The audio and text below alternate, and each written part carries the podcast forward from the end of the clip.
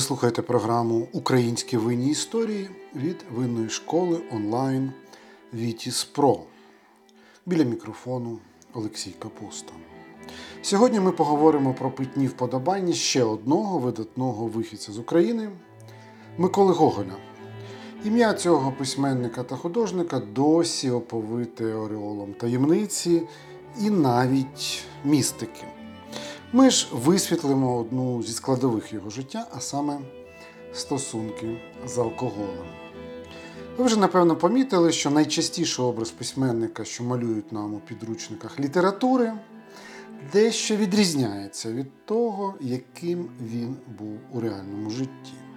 Взяти, зокрема, Гоголя. Мабуть, ви уявляли його таким собі депресивним, нелюдимим аскетом. Але сюрприз. Гоголь вів досить світський спосіб життя, частенько ходив ресторанами зі своїми друзями, а ще був затятим гурманом, тобто любив смачно поїсти і випити. Звідки така інформація? Запитаєте ви? Правильно запитаєте.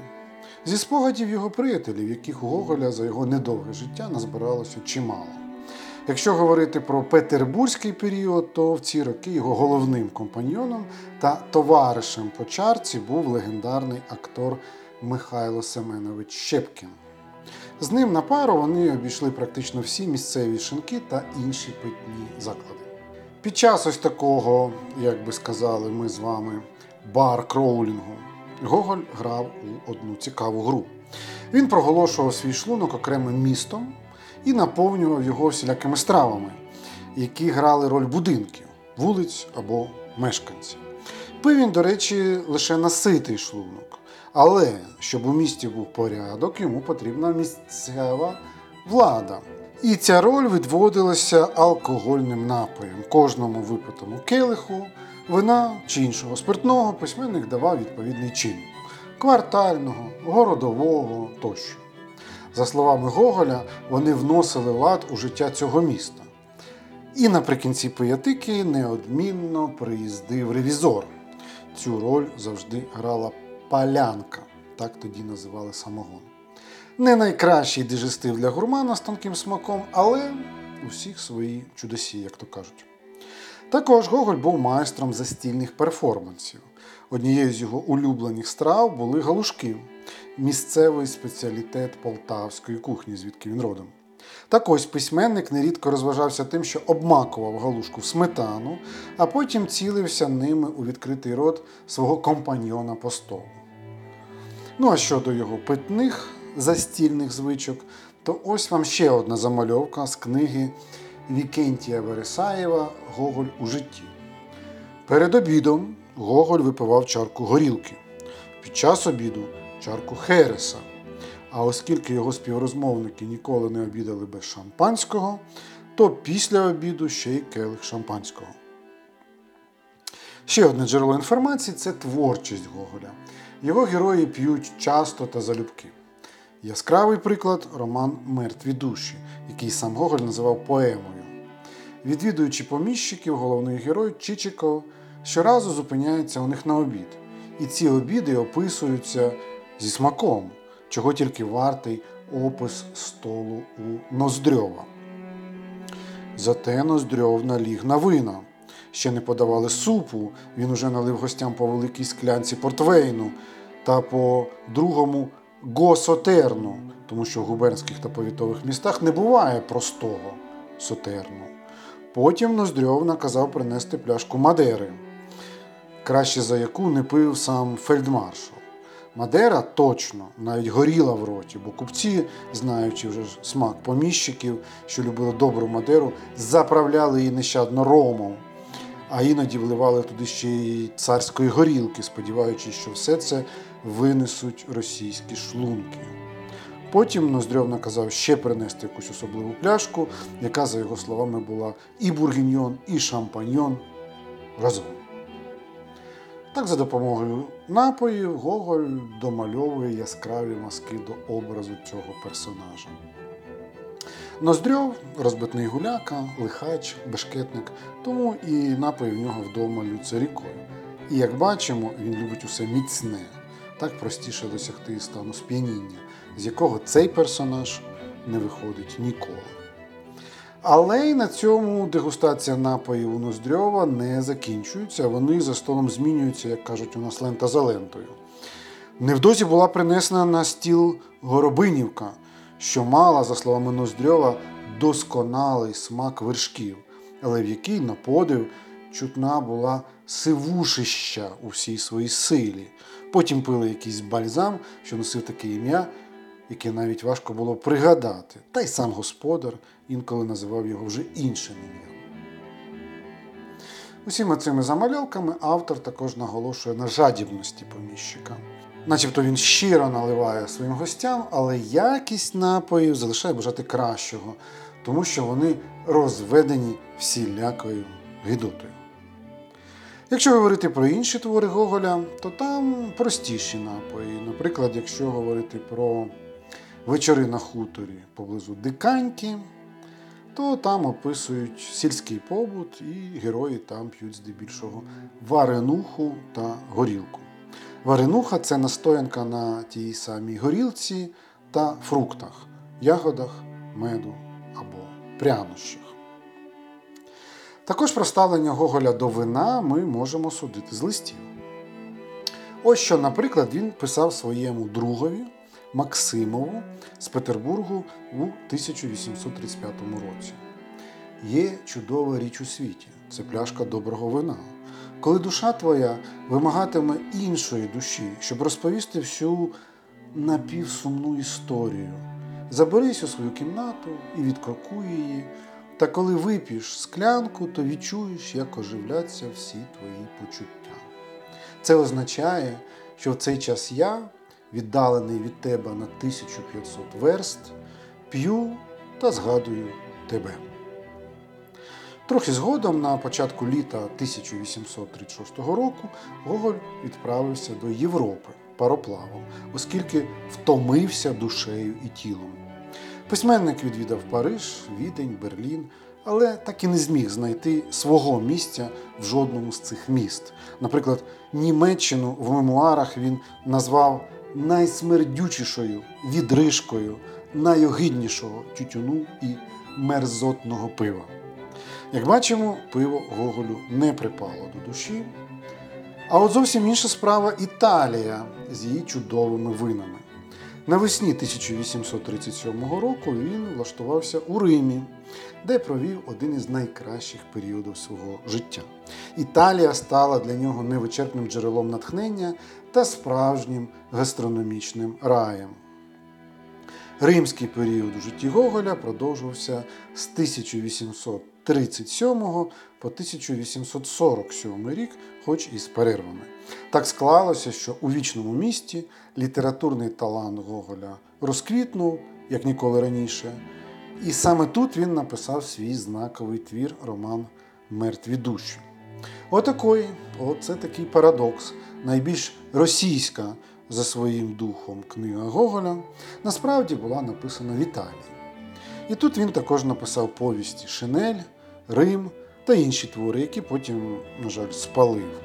Як ми пам'ятаємо, письменник мав певні, ну, назвемо так, нездорові схильності палити свої книжки. Щоб там не було, римський період у житті Гоголя виявився дуже плідним, і без Риму неможливо зрозуміти творчість цього письменника. І тут не обійшлось без італійського вина. Гоголь писав, що у Рим закохуєшся поступово, але на все життя. Втім, він сам перейнявся місцевою атмосферою Дольчевіта досить швидко. Письменник приїхав сюди у березні 1837 року та орендував на пару зі своїм приятелем Іваном Золотарьовим дві кімнати за адресою Сан Ісідоро, 16. Будинок цей, до речі, досі існує, хоча вулицю багато разів перебудовували. Якщо вірити мемуарам Золотарьова, весна 1837 року стала кращим періодом в історії їхньої з Гоголем дружби. Веселі посиденьки з вином, задушевні розмови, прогулянки вічним містом та споглядання чудових пам'яток мистецтва. Усе це дуже надихало письменника. Не дарма перші глави своїх мертвих душ він писав саме тут, на першій римській квартирі. Згодом Гоголь перебрався на іншу квартиру на вулиці Віа Сістіна, яка на той час називалась Віа Феліче, вулиця Щастя. Тут він прожив досить довго з 1838 до 1842 року. І тут же дописав мертві душі, які розпочав на попередній квартирі. Будинок цей досі стоїть на цій вулиці. Сьогодні на ньому висить меморіальна табличка про те, що тут жив Микола Васильович Гоголь, і що він тут написав свій шедевр. А ще в будинку є кафе під назвою Гогол. Квартира письменника була на верхньому, третьому поверсі і докладно описував друг Гоголя літературний критик Павло Аненков у книжці Н.В. Гоголь у Римі влітку 1841-го.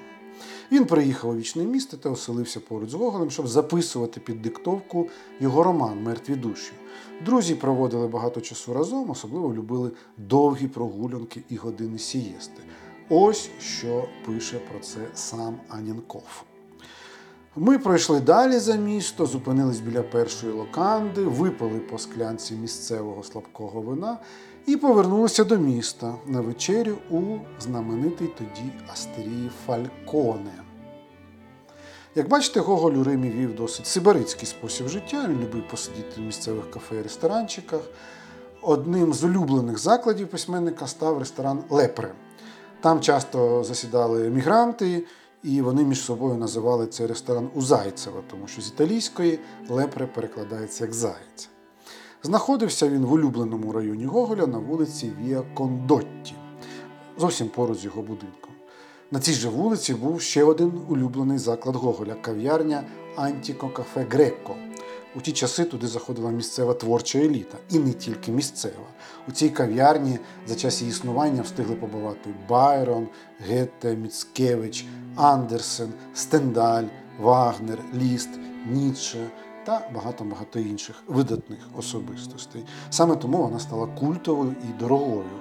Сьогодні це одне із найстаріших кафе в Італії.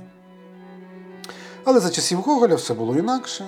Творчі люди заходили в Антіко кафе Грекко, тому що там смачно і недорого. І наш сьогоднішній герой любив проводити там час не лише за філіжанкою кави або чаю, але і за келихом вина. Якщо будете в Римі, то раджу вам туди зайти. У кафе все залишилося незмінним з того часу, адже оздоблення залів не міняли з моменту заснування. Ну а що ж пив Гоголь під час своїх прогулянок та посиденьок у місцевих ресторанчиках? Відомо, що в Римі він пристрастився до к'янті. Це одне із знакових вин Італії, родом воно з Тоскани. До речі, є байка. Мовляв, коли Гоголь почав спалювати рукопис другого тому мертвих душ, то його слуга Семен намагався зупинити пана. Він знав, що найкраще в цій справі може допомогти пляшка улюбленого к'янті. Але вона кудись запропала, і слуга так і не знайшов напій, здатний втішити господаря. І той у серцях спалив рукопис. А якби було під рукою вино, все могло би склатися інакше. Звісно, це лише байка, а історія стосунків автора з другим томом своєї поеми куди складніша. Окрім к'янті, письменник у Римі насолоджувався іншими місцевими винами. Ось, наприклад, цитата з мемуарів Федора Чижова, який прожив зиму 1843 року в Римі разом з Гоголем та Язиковим. Наші вечори були дуже мовчазними. Зазвичай хтось із нас, найчастіше Іванов, приносив у кишені гарячих каштанів, у Язикова стояла пляшка Алеатіко, і ми розпочинали вечір каштанами, присьорбуючи вино. Алеатіко це одне із червоних тосканських вин, щільне, тягуче, з нотками пряної вишні, чайної троянди, малини та барбарису. Не таке знакове, як к'янті, але теж досить популярне в Італії ще за часів Медічі. Найкращим фудпейрінгом під свої улюблені червоні вина Гоголь вважав місцеву пасту. Взагалі в Італії він став справжнім макаронником. Постійно замовляв цю страву в ресторанах та готував удома. Йому подобався місцевий метод приготування спагетті альденте. І навіть коли Гоголь повернувся до Росії, то давав вказівки кухарям трохи не доварювати макарони. І за це місцева публіка кепкувала з Гоголя. А ще за роки життя в Італії Гоголь пристрастився до іншого цікавого напою, популярного серед місцевих. Робився він на основі козячого молока з додаванням рому. Не дивно, що Гоголю не хотілося кидати все це гарне життя та повертатися до Росії. І все ж таки йому довелося це зробити, хоча Італія до кінця днів була в його серці. В останні роки життя Гоголь сильно хворів, тому дещо змінив свої питні звички. Але з вином не розлучався до кінця днів. Зокрема, у спогадах письменника Івана Панаєва є цікавий фрагмент, як Гоголь зустрічався з молодими літераторами. Усе йшло добре, але надвечір дорогий гість раптом схопився за капелюх. Господар дуже не хотів, аби Гоголь їхав і почав його вмовляти, хоча б випити чаю чи вина. Далі наводжу цитату. Вина? А яке ви маєте? Та будь-яке. Лафіт, сотерн, мадера, портвейн, шампанське. Ні, я цього нічого не п'ю. Веліть мені подати чашку малаги. Слова ці були важким ударом для господаря будинку. Про малагу йому і на думку не спадало. Хто ж п'є малагу? Однак він відповів зараз і негайно відправив людину за малагою, наказавши достукатися у льосі і дістати пляшку малаги за будь-яку ціну. За півгодини пляшка малаги постала перед Гоголем. Гоголь трохи помочив губи в налиту йому чарку, попрощався з усіма і поїхав, незважаючи на розпач господаря. Наприкінці життя Гоголь вже майже нічого не їв. Якщо вірити мемуарам його друзів, єдиною їжею була просфора, змочена червоним вином. Тобто можна сказати, що вино супроводжувало письменника до останніх його днів. На цьому ми закінчуємо нашу розповідь про питні уподобання Гоголя, але обов'язково невдовзі повернемося з новими цікавими винними українськими історіями. Не прогавте! Ви слухали програму Українські винні історії від винної школи Вітіс Про. Якщо вам сподобався цей подкаст, не пошкодуйте хвилинки та оцініть його на подкаст-платформах. І обов'язково залиште коментар. Це допоможе нам з вами просувати справжню українську винну культуру і розвіювати міфи. Також закликаю вас пропонувати теми наступних випусків. Пишіть мені напряму. Адресу електронної пошти я залишаю в описі.